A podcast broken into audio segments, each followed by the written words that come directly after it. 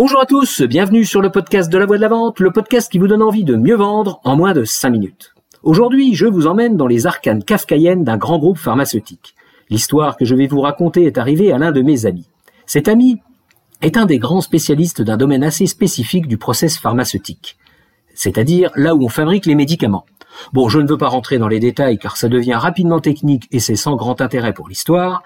Ce qui est important à comprendre, c'est que mon ami a acquis son expérience d'expert au fil des ans sur le terrain, en résolvant des problèmes très spécifiques, avec son esprit curieux, son intelligence et son bon sens. Je l'ai rencontré à la fin des années 90 sur un salon. À l'époque, je vendais des filtres et il travaillait pour une société d'engineering qui avait pignon sur rue. Il était chargé d'affaires et avait déjà une excellente réputation dans son entreprise et auprès de ses clients. En fait, sa très grande force et même son moteur, c'est son honnêteté et sa rigueur intellectuelle. Dès qu'il est persuadé techniquement, il fonce, mais on ne la lui raconte pas. J'avais à l'époque mis en évidence une application avec nos filtres qui pouvait l'intéresser, et quand je lui ai expliqué le pourquoi du comment, il m'a dit banco et a proposé notre solution sur une grosse affaire qu'il avait remportée, en partie en mettant notre solution en avant. Sans essai, sans filet, juste sur la conviction que ce que je lui ai raconté avait du sens, Bref, un grand monsieur qu'on se doit de respecter. Parce qu'en plus, ce gars-là, c'est une crème. Il a le cœur sur la main, il travaille depuis une quinzaine d'années en indépendant, et tout au long de ces années, il a su devenir le fameux expert dans son domaine qu'il est aujourd'hui. En fait, même si son humilité naturelle l'empêche de me le dire, je sais que l'industrie pharmaceutique s'arrache ses compétences.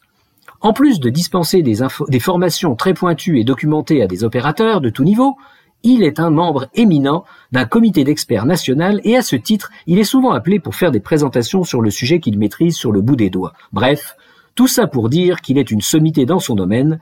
Alors, il pourrait se la péter, profiter de la situation pour faire payer très cher ses interventions, jouer la diva, attendre qu'on déballe un tapis rouge avant qu'il monte au pupitre lorsqu'il fait une intervention. Mais non, il n'est rien de tout cela. D'ailleurs, je crois que s'il l'était, je ne lui parlerais pas, ou tout au moins je ne parlerais pas de lui comme d'un ami honnête jusqu'au bout.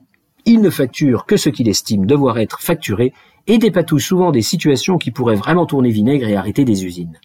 Et quand on fabrique des médicaments qui valent la peau du dos, on ne peut pas vraiment se permettre le moindre arrêt sans qu'il y ait des conséquences dramatiques. Alors oui, bien entendu, je pense que vous l'avez compris. Puisque mon ami est archi super compétent dans son domaine, qu'il a une vraie expérience de terrain et une honnêteté intellectuelle à toute épreuve, on l'appelle souvent au secours et il joue les pompiers. Et nous y voilà. En plein milieu d'un été, voilà qu'on l'appelle en catastrophe.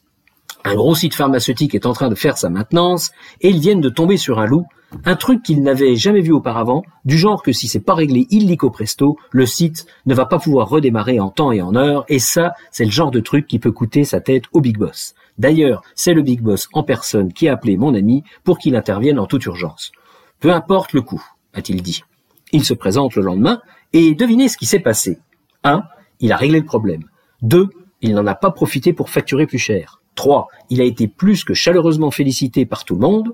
4. Il est reparti en se demandant pourquoi ils avaient eu besoin de faire appel à lui pour un problème qui se réglait juste avec du bon sens. Et puis 5. Il a attendu. Il a attendu et attendu le paiement.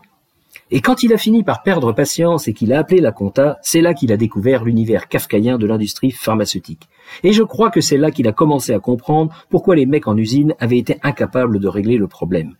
Il y a tellement de procédures et tellement de déresponsabilisation à tous les étages que même à la comptabilité, la brave comptable était incapable de lui dire quand sa facture serait validée.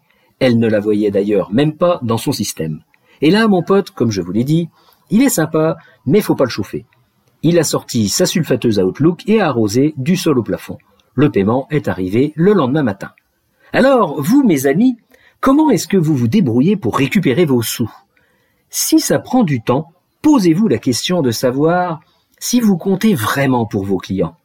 Voilà, voilà, sur ces belles paroles, je vous laisse et je vous dis à jeudi prochain. À bon entendeur, salut